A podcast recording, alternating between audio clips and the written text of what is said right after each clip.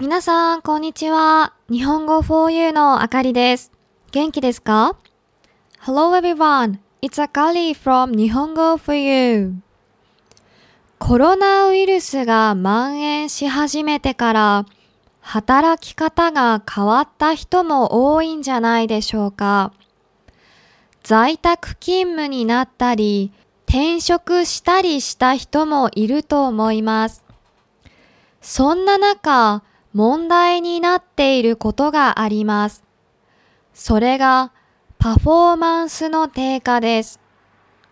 今日はパフォーマンスの低下につながる2つの要因について説明します。1つ目はアブセンティズムです。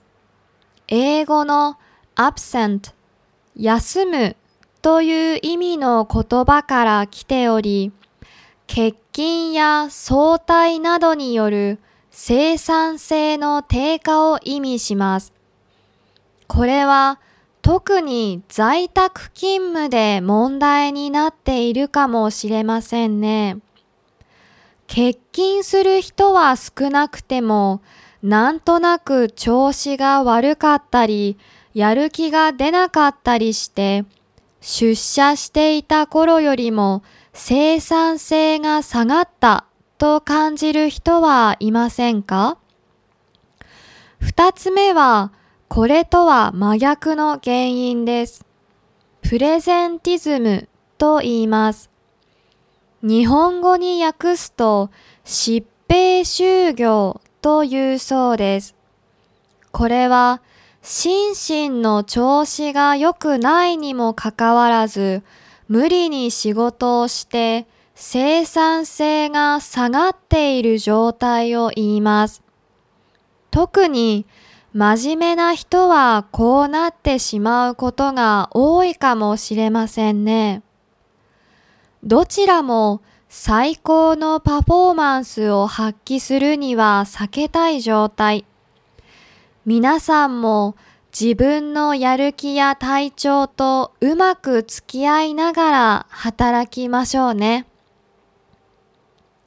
Since the coronavirus started spreading, there may be many people who have changed their work styles. Some of you may have started to work from home or change your job. Among these changes, something has become a problem. That is, a fall in performance. Today, I'd like to explain the two main factors that are connected to this fall in performance. The first is absenteeism. This word comes from the English word absent, which means to take time off. Absenteeism causes a drop in productivity because the person is absent from work or he or she leaves work early. This may be a problem especially when you work from home. Although absenteeism may not apply to you specifically, but don't you feel somewhat unwell or unmotivated and that your productivity is lower compared to when you go to the office? The second cause is the total opposite. It's called presentism. When you translate it into Japanese, it is called 疾 배슈교, which literally means working while sick. This is the situation where your productivity goes down because you force yourself to work even if you're not in a good physical or mental condition. Especially if you're a diligent person, you may fall victim to this situation. Both situations should be avoided in order to perform at your best. Let's work while maintaining a good relationship with our minds and bodies.